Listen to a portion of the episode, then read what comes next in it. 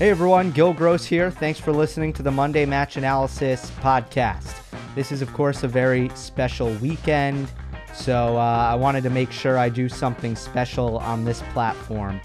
I have done breakdowns and post-match analyses of both semifinal matches, and moments ago, I just put up a finals preview. Of course, Djokovic and Nadal are going to meet on Sunday for the 2020 Roland Garros title. So what I've done here is I've put both previews and then I put the final prediction at the end of this one. So I think you guys are going to enjoy this, and I really appreciate it if you rate and review and enjoy the tennis on Sunday, everyone. Post-match Rafael Nadal versus Diego Schwartzman, 2020 Roland Garros semifinal. If you're not here for spoilers, click off the video in 3, 2, 1. It was Rafa Nadal coming through in straight sets, 6-3, 6-3, 7-6. On Sunday, he will play for his incredible 13th French Open title. He'll face the winner of Stefanos Tsitsipas and Novak Djokovic. I am recording this video before that match has been started. All right, let's start off by making the Rome comparison. Diego Schwartzman, a guy who beat Nadal 2 weeks ago on a clay court. It was really closer to 3 weeks ago, I think. What was the difference here? I'll tell you what the difference was. The difference was Rafael Nadal. The difference was not the conditions. The difference was not Diego Schwartzman played terrible today and he played great in Rome. No. The difference was Rafa Nadal. The Rafael Nadal that we saw today would have smoked the Rome version of Rafa Nadal on any surface, in any conditions, period.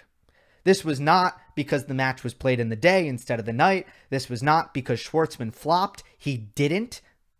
And I'll give you some analysis and some evidence for why I don't think this was about Schwartzman playing poorly. This was about Nadal deploying all of the advantages he has over Diego Schwartzman.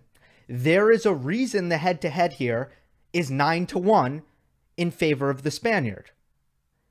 And today we saw again that if Rafa Nadal reaches a certain level, a level which I believe he reached today, there is nothing Diego Schwartzman can really do. And I don't think there is anything Schwartzman could have done in that match the way Nadal was playing. He simply can't get to that level. There are too many disadvantages he has when he stares down Rafa Nadal on the other side of the net. In short, just to summarize the general kind of problem that Schwartzman has, and this is a common thing that we've seen with really all of the big three, is Schwartzman does these things incredibly well. Point construction, consistency, turning defense into offense, shot tolerance, evenness off both the forehand and the backhand. It gives him a tremendous ability to win neutral rallies, and it's the reason, and he has an unbelievable return that puts him in these neutral rallies.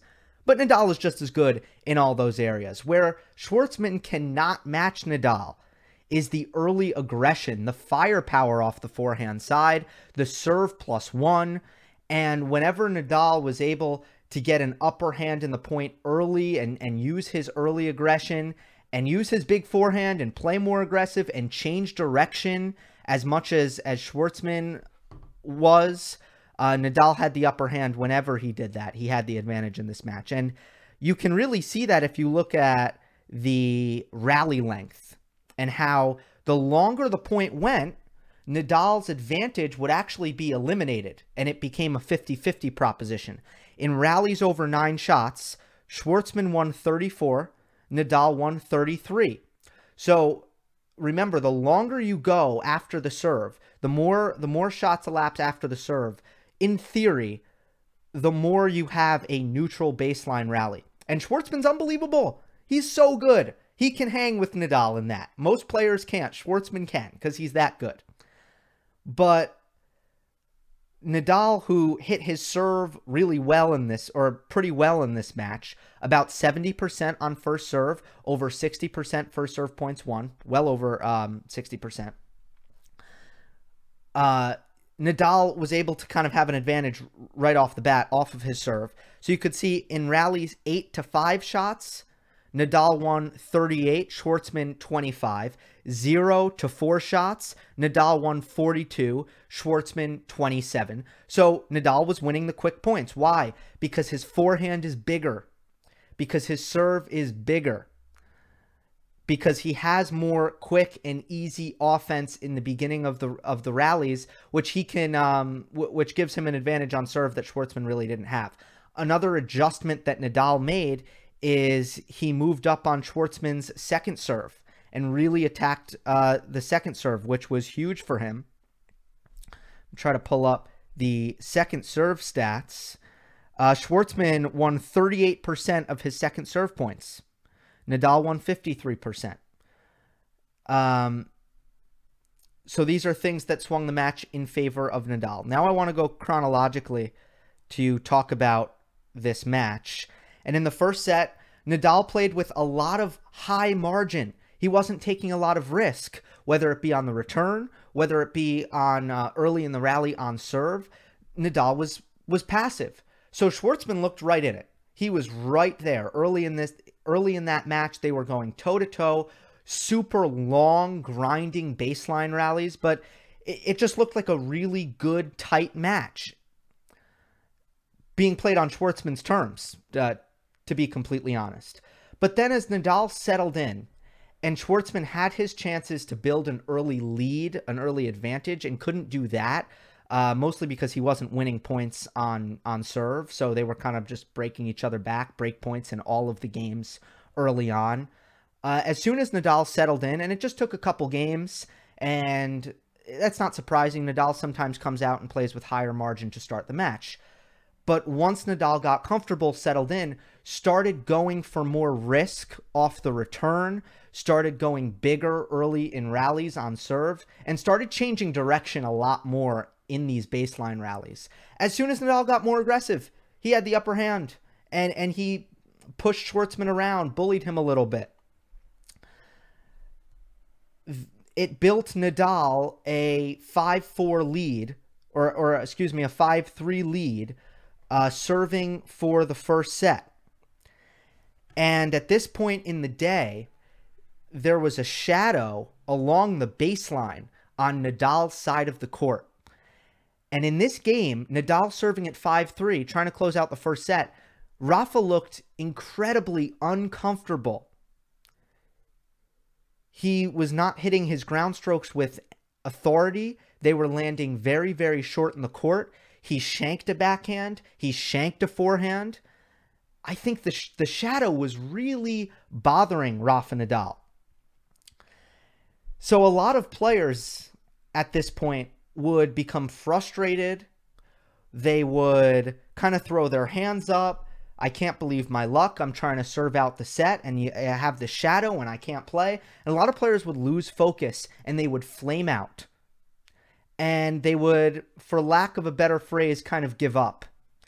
And the way Schwartzman was serving, Nadal could have changed ends at 5-4. The change of ends was right there. And of course Nadal is aware of that. He was one game away. If he got his serve broken, he could have just changed ends, and he probably would have had a good chance to break for the first set and win it 6-4. But this is where Nadal's mental resiliency comes in. This is where Nadal's just mentality, where he always tries his best no matter what. Again, trying your best. This isn't rocket science. This sounds like something you tell your second grader, a little kid when they're out on the rec soccer field. Oh, try your best. But in the French Open semifinals, trying your best on every single point still comes into play. It doesn't matter what level you're at. And this is just a point in the match where I know so many tennis players would have gotten negative and flamed out and lost this 5-3 service game because the shadow was bothersome. But Nadal simply tried his best. And From deuce, he hits an unbelievable cross-court backhand winner where he actually stepped into the court, inside the court, avoided the shadow.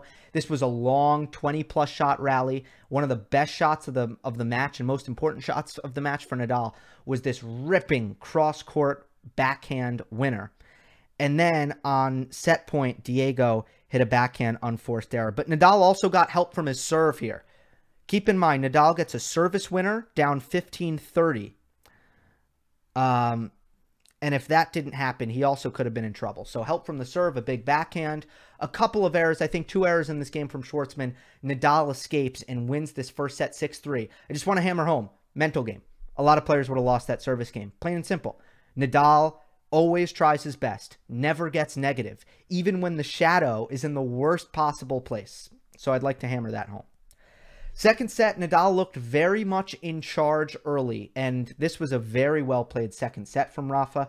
I do think that there was a turning point, or a possible turning point, that happened in the service game at 3-2. Nadal up a break serving, and Diego hits a great backhand down the line winner, first point of the game. Then he hits a circus squash forehand pass down the line, and suddenly Schwartzman has a love 30 chance, a great chance to even up this second set and kind of get back into the match.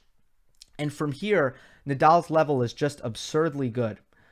Nadal, from 15-30, because Schwartzman hits a backhand unforced error at love 30, a gorgeous dictating point from Rafa Nadal culminating in an overhead winner for 30-all, and the forehand set up two overheads from Nadal. He finished the second one.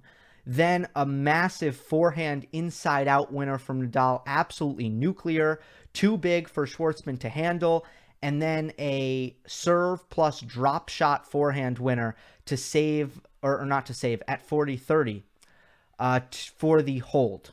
So from that point, it really looked like a point where Schwartzman could have gotten back into the match. Nadal came up with some great tennis, preserves his one-hold advantage, and ultimately wins this second set 6-3.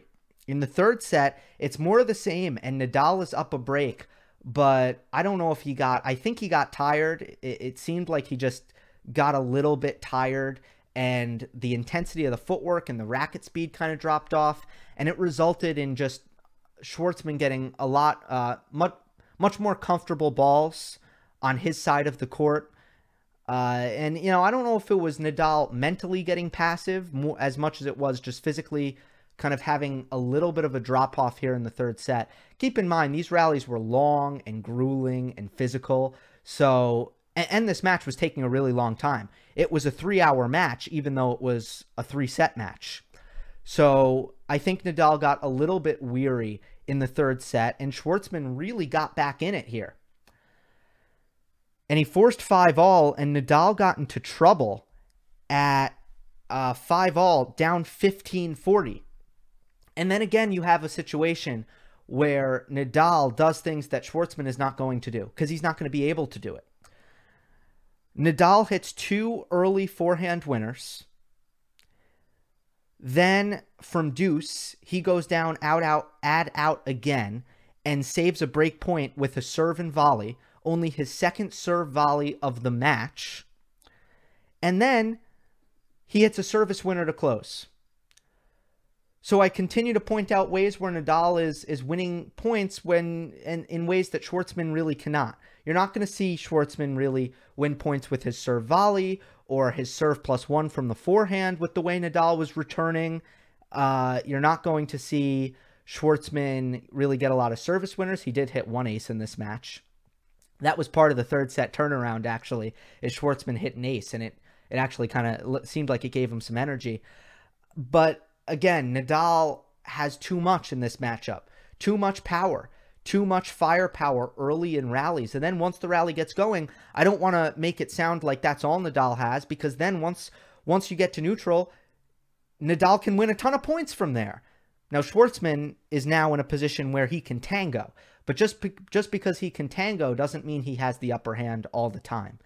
So it's a matchup where if Nadal plays his best and he served way better than he did in Rome. He had his forehand way better than he did in Rome. He had his backhand way better than he did in Rome. He moved way better than he did in Rome.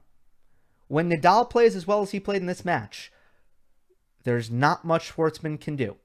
That's why the head-to-head is now 10-1. No disrespect to Diego, who is an unbelievable player, who I admire to the moon, and who's had a great tournament, and I'm very happy for him. And it's an unbelievable win that he had against Dominic Thiem in the quarterfinal. A great 2 weeks, rather. Very well-deserved, but Nadal was way too good on this occasion, and there is nothing the Argentine could have done. Adjustments from Nadal also tactically to move in on the serve, which I know I highlighted in the beginning of the video. I'll just say it one more time because that's the kind of thing that makes Nadal great. All right, it is time for me to watch Djokovic Tsitsipas. I will have a recap video after that one. Post-match Novak Djokovic versus Stefanos Tsitsipas in the 2020 French Open semifinals. If you don't want spoilers, click off the video in 3, 2, 1. It took 5 sets, but Novak Djokovic comes through. He will meet Rafael Nadal in Sunday's final, the 56th meeting all time between those two, the 8th in a French Open final. That's for another video. For now, let's talk about this semifinal.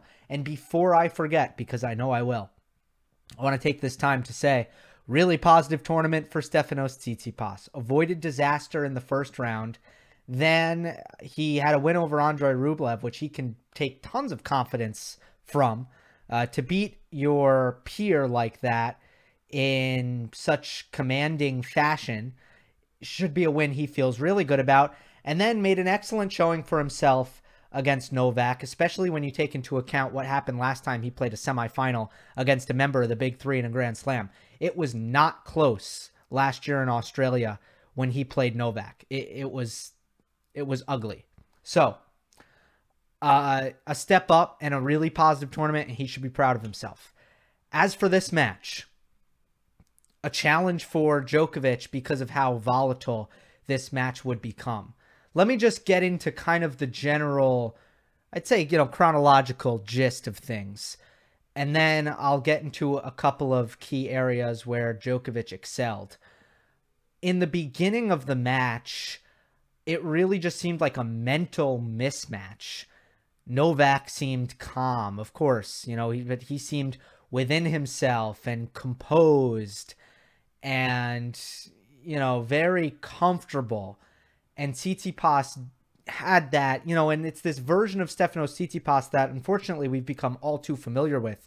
Just the very over-emotional, intense Stefanos Tsitsipas. But I should take the "in" away from the front of the word and just say tense, because intense is good, but tense is bad. It's just how the connotations work. And he was tense. He lost triple break point in the first game of this match. Novak held. Played a really loose game in his opening service game after losing those 3 chances to go down 2-love to start the match. And from there, whenever he had a chance to get back in the match, whenever he had a good opportunity, a pressure point on Djokovic's serve, he basically missed a forehand on every example of one of these points. And the way he was missing, he was jumping out of his shoes. He was swinging too hard. He was overhitting. If you could kind of catch my drift here, he got overexcited. He was too tense. He was not relaxed.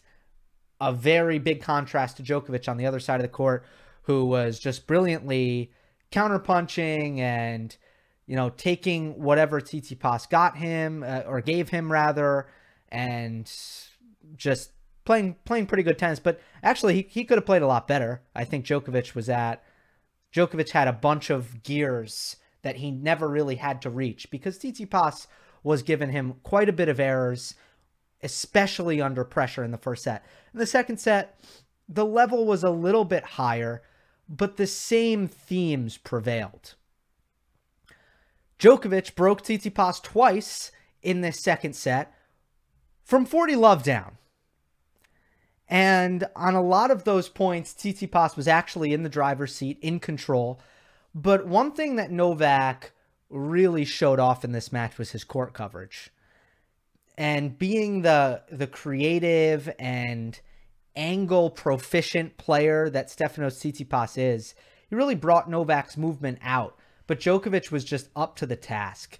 And oftentimes, Novak would win points that he seemingly had no business winning. The first break of serve in the second set, Tsitsipas had 2 points, had two missed overheads in that game. Not to mention a circus pass that Djokovic somehow pulled off on the open stance backhand. So there were a lot of examples of Novak's defense forcing Tsitsipas to play the extra ball and Stefanos ultimately hitting the unforced error. And it was no different at 4-all when Novak broke to take a 5-4 lead in the third set. Djokovic served for the match. He had a match point. So, you know, I was almost talking about a straight set victory here. Match point in the third set. 6-3, 6-2 were the first two sets. But the scoreboard was not indicative of how close the match was being played, because Tsitsipas was playing a lot of great points, doing a lot of great things, pushing Djokovic in a lot of ways. Yet, when the pressure was on, he never came up with what he needed to come up with. It's basically how the first 2.5 sets went. But at 5-4, Djokovic serving for it on the match point, he goes for a pretty ambitious down-the-line backhand. I don't want to overanalyze it because it's just 1 point. It was a little bit risky to go for that. And he missed it in the doubles alley. Wide. Tsitsipas breaks serve. And then from 5-all, Stefanos was close to unplayable. And you just got to give him credit. He got really, really hot.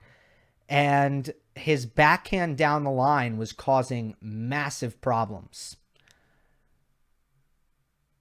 As it always will. If Tsitsipas has that shot going, he's going to be a lot more difficult to deal with, because Djokovic just really couldn't rely on using the backhand as an escape valve for defense, which he often can do against Tsitsipas. But also he missed another down the line backhand in a big spot at 5-all after being broken to serve for the match. And then for a large portion of this match, Novak didn't have his down-the-line backhand anymore. It just wasn't his friend. He wasn't going for it. Really, for about an hour, I thought Novak wasn't hitting his down-the-line backhand. And I thought that was a really big factor in an overall trend of Novak just getting a little bit more passive. But at the same time, Tsitsipas was no longer being coaxed into errors by Novak's defense. So you had that flip. No longer was Tsitsipas kind of missing that extra ball. If he needed to hit 2, 3, 4, 5 shots in a row that would normally finish the point, he was okay to do that. He got in that rhythm. And he developed that confidence after probably just feeling like, well, I almost lost the match and somehow I'm still in it. So Tsitsipas steals that third set. And in the fourth set, the two trade breaks. And Novak is still playing pretty well in this set, and the tennis is good, but you have a major shift in this match.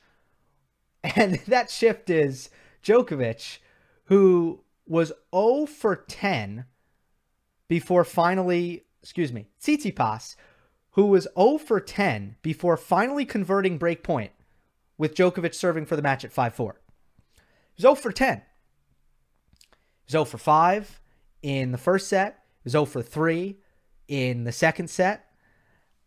Finally, Tsitsipas converted the break point with Novak serving for it, but it flipped. Novak in the fourth set, 1 for 10 on break points. And you got to give the young Greek credit. You can put a montage together of these points. Djokovic wasn't really missing. He was just never in a position to win any of these points. It was always Tsitsipas in charge. And I think the way you look at that is, when it comes to a first serve, it's almost, you know, excusable. Where I think Djokovic will look back at the match and be regretful in this fourth set is the aggressiveness on his second serve returning, where Novak there were a couple of occasions on a second serve return on breakpoint where he just didn't do anything with it, and Tsitsipas made him pay. Let me take this second to this moment to say, Tsitsipas is going to win a French Open with his forehand. It is a potent tool on this surface. The angles he produces, the way he's able to dictate with that shot on clay, he's going to win this tournament with that shot. So it is not something that is easy to deal with. So I want to make that clear. But Djokovic was a little passive here. All in all, there were a lot of big points where it seemed like he was waiting for the Tsitsipas error that he was getting in the beginning of this match. He wasn't getting it anymore. It wasn't coming anymore. And it took a while for Novak to adjust. Arguably, he didn't adjust until the fifth and final set. At 4-5 in the fourth set, Novak gets broken from 40-15 up, and he just has a really bad backhand game. So that kind of goes back to the trend where Novak kind of lost his backhand for the better part of the fourth set, still was able to hang in there, still was able to play, but he wasn't really doing what he needed to do because he didn't have that shot like he usually does.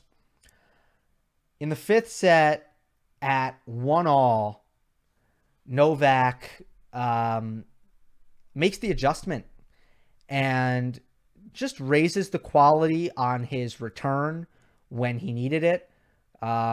He got a lot of returns, second serve returns in particular to the Tsitsipas backhand, got out to a 15-40 lead, and then finished with a backhand drop shot, which I certainly need to talk about if I'm going to analyze this match, because it was money for Djokovic. And you could argue that the entire tournament kind of led up to this match, where Novak probably needed the drop shot, especially when Tsitsipas started getting really consistent from the back of the court and unleashing his power. But also, just all in all, it was a point that it was a play that was incredibly efficient for Novak. Part of that was the shot selection was great. Part of that was Tsitsipas was drifting back, whereas Khachanov and PCB were kind of holding their ground on the baseline. So that's a big factor. Novak really didn't hit a lot that you looked at and you said, well, that wasn't great shot selection. He waited until he got a short ball. He waited until he was in good position. But then he went to it comfortably and often when he had the opportunity to do so. And he was really reading Tsitsipas well when Stefanos was able to get up to it. Part of that is on Stefanos. And I've covered this before, but Tsitsipas has this really, really, to me it's annoying to watch, because I've picked up on this trend for a long time ago. He goes down the line. He punches it deep down the line every time he gets to a drop shot. Every single time. And I picked up on this when he played Nick Kyrgios at the City Open, because Kyrgios is just, again, he's a drop shot artist. He drop shots all the time. So because Tsitsipas was doing the same thing with it every time in that match, I started to pick up on it. And since then, I've taken note, and I was watching it for this match. And sure enough, Tsitsipas just, he does not have any variation when he gets up to the drop shot. It's always deep down the line. What Novak did a lot was he knew it was going to be punched deep, so he didn't want to let the ball bounce and then have to hit a passing shot from beyond the baseline when Tsitsipas was in position at the net. What Novak did very wisely over and over again in this match was simply cover the line, step inside the court, hit a volley, take it out of the air, and lob over Stefanos' head. It's not the only way he won points off drop shots, and he won a lot of points outright off the drop shot. But that was just something that he could go to when he needed it. Tsitsipas also tried a lot of drop shots, but was much less successful because Novak was so much better when he got up to the ball. He did more with it. I don't think it's because Tsitsipas's drop shots were significantly worse or Novak is so much significantly faster, although he's a little faster. I think it was just because he does better when he gets up to it. So he gets the break. Novak does in the fifth set. At this point, I think Tsitsipas is physically kind of has to tap out. He did a lot of hard work to get back into the match, and Novak plays really, really well and puts the match away and wins the fifth set 6-1. So it was a lot about who was playing better in big points, and they had to feel each other out, and Novak was having so much success on defense in the beginning, and then suddenly he wasn't, and then I think it took him a second to adjust, and it took him that fourth set to figure out what was going on, and the fact, and Tsitsipas just let him know, okay, you're going to need to do a little bit more, and Novak ended up having that in the tank. So a good match for both, an entertaining match to watch, a herky-jerky kind of strange match that came down to a couple points, a match that wasn't always represented well by the scoreboard because it always felt pretty close, even if the scoreboard wasn't saying that. But ultimately, Novak is the player who has a little bit, a lot more options, more ways to win the point, and got passive to a fault at times, but was the better player and consistently had a little, had more ways to win the point. Look out for the finals preview. Djokovic Nadal, episode number 56, coming your way. It is time for a preview of Rafael Nadal versus Novak Djokovic for the 56th time in the 2020 French Open final. One of the few good things that has happened this year is the tennis match that is about to be played, and it's very, very exciting. Both players have been outstanding throughout the tournament. Nadal is yet to drop a set. He's had some escapes. There's been some times where it's seemingly about to go against him, and he's pulled it out. Djokovic has had to struggle at times in the last couple rounds. First set against PCB, goes five sets against Stefanos Tsitsipas and just has way more in the end, with Stefanos physically not able to really contest Novak in the fifth set. But the overarching theme has been these two champions, when they have needed to raise their level and be better than the guy across the net, they have done that at all times consistently, and they've been the two best players in the tournament by far. As I do, I will make an argument for Djokovic, then I will make an argument for Nadal. I like to start with the underdog usually, and Novak is a slight betting underdog, so I'll start with him, and then I will give you my pick. So the thing I want to start with is something that is probably different from any other time that these two have played at the French Open. And it's kind of long been my opinion that when it comes to movement, Nadal is the best mover on clay of all time. Novak is the best mover on hard and grass of all time. But right now, at the stages that these two are at in their career, Novak's body has held up a little better than Nadal's, and he hasn't lost as much of his movement. Nadal has lost more of that.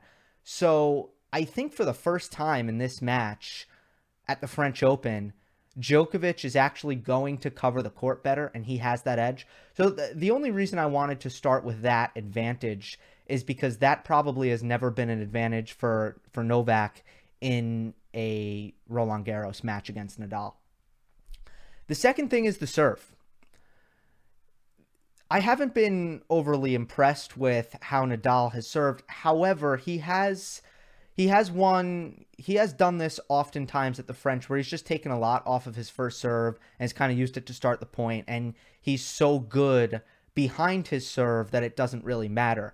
But there have been times where his first serve percentage has dipped down below where he wants it. Now, against Schwartzman, it was really good, so Nadal will try to be serving the way he did against Schwartzman. But against Djokovic's return, it's very likely that Nadal will have to work for everything. Djokovic, on the other hand, I think his second serve is not quite as good as it was in Australia. I think it's actually noticeably worse than it was. But he still has more a higher likelihood to earn some free points, to get some cheap ones, some sitters on the first ball based on his spot serving and the fact that you could expect to see him pump up his first serve to, you know, around 120 at times. So I know that to start the point, Novak will have that upper hand, but I will challenge what I'm about to say a little bit later when I talk about Nadal, because there's a challenge to what I just said. The second thing, or the third thing this would be, is contact point, and this comes down to the low bounce and the conditions. I would be remiss if I didn't talk about the bounce when I do this preview, because the way that Nadal has often drawn discomfort out of Novak and coaxed unforced errors is by disrupting Djokovic's contact point largely on the backhand side, and he's done that with variety of height and spin. But in order to do that, what Nadal has needed is he's needed his heavy topspin, mostly his heavy topspin backhand down the line, but also with his forehand. He's needed his high, loopy, heavy topspin ball to actually bounce up high to a point where Novak either needs to retreat or move forward and take the ball on the rise, or if he can't do any of that and he can't get his feet in position, well, now he's hitting it high over his head. And he's done that to find forehands, attackable forehands, because it's not that you end the point by breaking Novak's contact point, by getting it down low, by getting it up high. What you do is you get a weaker ball that Nadal can use his forehand to attack. So he has largely used that high loopy topspin, then used the backhand slice down the line to move Novak in. And you can see just the variation of depth and spins moving Djokovic north-south. So back and forth, up and back, not side to side. That's different. And I'm not saying Nadal doesn't move Djokovic side to side. I'm just saying that's not what I'm talking about right now. Because these courts are not bouncing high because of the change to the Wilson ball, Novak is probably going to have an easier time protecting his contact point. And that will allow him to hit stronger and deeper and more consistent backhands. So the question is, how will Nadal find attackable balls? How will Nadal find his forehands to attack? He's going to need to find a pattern that works. He's going to need to find a pattern from neutral that is going to generate the shots that he's looking for. Now, it might just be finding the forehand down the line and opening up the court that way. But I think he's going to have to just do the same things that he always does to Djokovic on clay, and he's going to have to hope that it works, because we'll see. Again, this is going to be about adjusting and improvising because of how different these court conditions are. We'll see how he does it, but I do need to address the bounce, and that does work in favor of Novak. The last thing I'll address in Djokovic's favor is nerves. The last time these two took the court for a major final, it was Rafa Nadal who was incredibly nervous and Djokovic who was very calm. It's just been a theme for Novak Djokovic ever since he came back from his walkabout in 2017 and came back strong in 2018, or midway through 2018. He's just been so calm under pressure and so good in the big moments. It's just been a constant.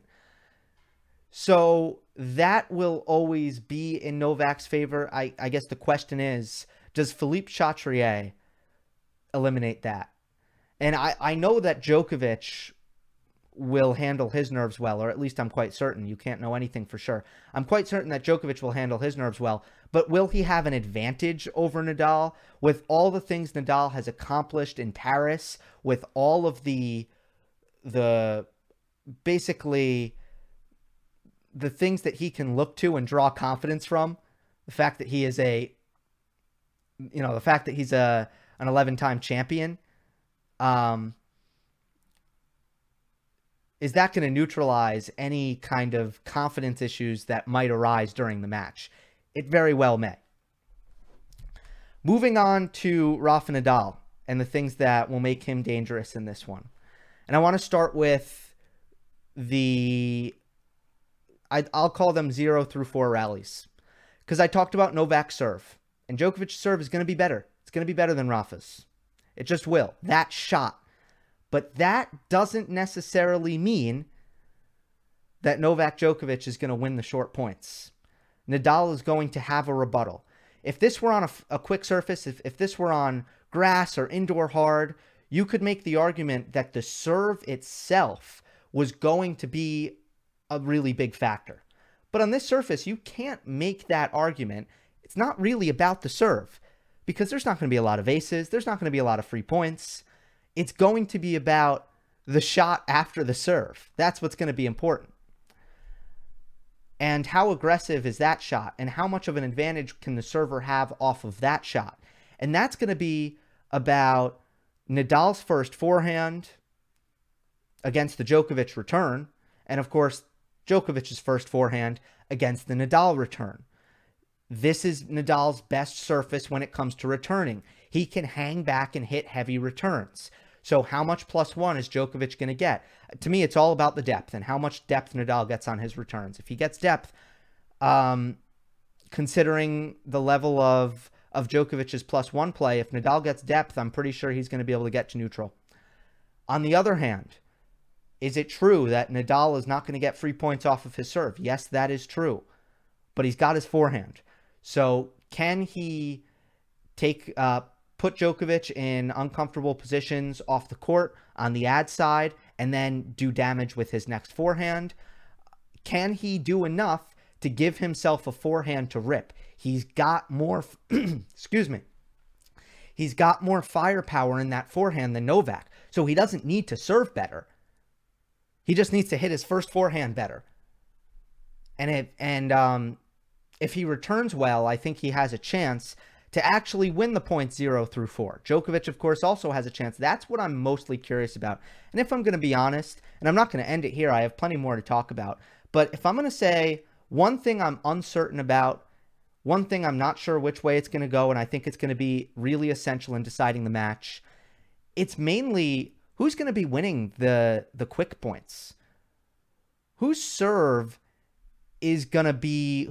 And again, I say serve, but what I really mean is service advantage. I don't mean just the serve. Who's going to draw a bigger advantage from their serve? Who's going to play better +1? Serve +1, serve +2 oftentimes on clay because their defense is so good. And I'm not sure how that's going to go. That's going to be very important.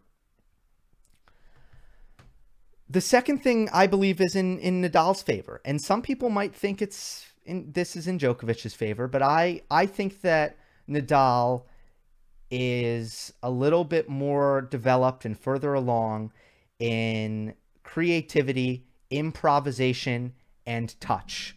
And we have seen so many players go to these attributes to try to make up for these slow court conditions.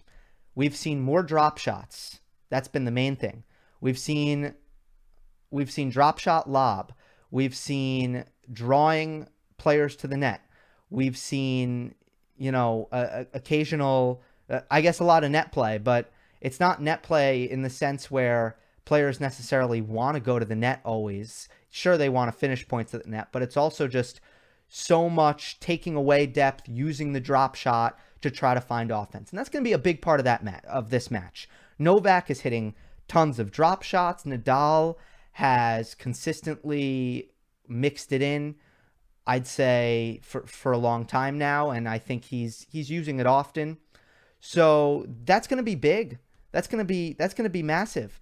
And who's going to be winning the exchanges, not when the drop shot is hit for an outright winner, which will happen on plenty of occasions, but who's going to be better once they get to the drop shots? Who's going to be better once it comes down to playing short angles at the net and playing lobs and dueling volley to volley? Who's going to be better there?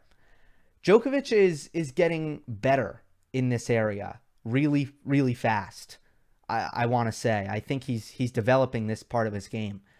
But I do think Nadal is still further along. And if we're going to talk about play with continental grip and who's going to hit better angles and who is going to be more solid on the volleys, I do give that edge to Nadal. with one caveat. If Nadal doesn't manage his court position, and this goes throughout the entire match, if Nadal gets pushed back, he's going to be in trouble. He needs to fight the drop shot with his court position, because I don't think he can fight the drop shot with his speed or his hands. He really needs to fight the drop shot with his court position. And in the same respect, we talked about height of bounce. If Nadal can't push Djokovic back because Nadal's not getting any liveliness off the court, that's going to be a huge problem for Rafa. So he needs to get at least enough on his grip, enough depth or enough bounce. He needs to move Novak back, or he's not going to create much. I think both players should try to be pretty stubborn about their court position and try to stay up on the baseline after the return at least. Sustained aggression. The first thing I talked about was Novak's defense, his movement, his court coverage. When Nadal is on, is that really going to bother him? Does Rafa really ever mind playing the extra forehand? Generally not. Generally not. Usually, it doesn't matter how many aggressive forehands you ask Nadal to hit. If he's feeling good, he can hit him over and over and over again on this surface. So how difficult will it be for Djokovic to win points from defensive scrambling positions? Possibly very hard. And for Nadal, who, yes, does not cover the court quite as well as Novak Djokovic, I think it might be a little bit easier for Nadal to get back to neutral from defensive positions, not because he defends better, because he doesn't at this juncture, but because Djokovic doesn't quite have the power from the baseline to hold his advantage if Nadal is going to hit good neutralizing defense. So sustained aggression is so important on this surface, because oftentimes it doesn't take one, it doesn't take two, it doesn't take three, but it might take five shots for you to win the point. And Nadal is so ready to do that. I would have liked to see Djokovic do that a little bit better against Pablo Carreño Busta, and even at times against Stefanos Tsitsipas. And he didn't. So I think the fact that against PCB, Djokovic went to net, and that's great. And that's kind of how he dealt with PCB's defense. Then against Tsitsipas, I think he really used his depth to bother Stefanos' backhand and draw the error. But I still haven't really seen Djokovic hit sustained aggression from the back in a way that is conventional, in a way that I'm confident that he can really hit through Nadal's defense from the back of the court consistently. So with offense at a premium, because it is on this court, with offense at a premium, and when both players have a lot of time, variety and power and adjustments are probably going to decide this. Again, there are a lot of things that I'm not really sure how they're going to play out. But when I really think about what's going to happen here, I really like when you need consistency. And by the way, I think in the lung busting, here's one thing also in favor of Nadal. If Nadal needs to do a little bit of lung busting, I think that also might go in his favor. That's another one, though, that it's not clear cut. Djokovic could have that. But with the court playing as slow as it is, it's going to take a lot of variety. It's going to take a lot of chess, but it's also going to take tools. And one of those tools is power. One of those tools is just the brute force that Nadal can generate on the forehand.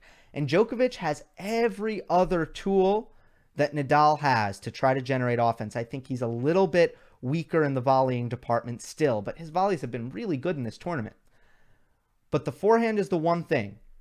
If Nadal's playing his best, that's the one weapon that I think Djokovic will miss. And when it comes to Nadal, I think he's going to take his forehand down the line often. I think he's going to cause a lot of problems with that shot. It's going to be a lot of other things, a lot of drop shots, a lot of variety, a lot of mind games, and it's going to be really fun to watch, but the brute force behind it is going to be important. So I'm going to go with Rafa Nadal in 5 sets. It's going to be a lot of fun. I hope everyone enjoys the tennis. I can't wait to go over it on Monday Match Analysis. It will post early in the morning on Monday, probably around 5 a.m. on Monday. And I will also be talking to Steve Flink after the match. Again, take it in.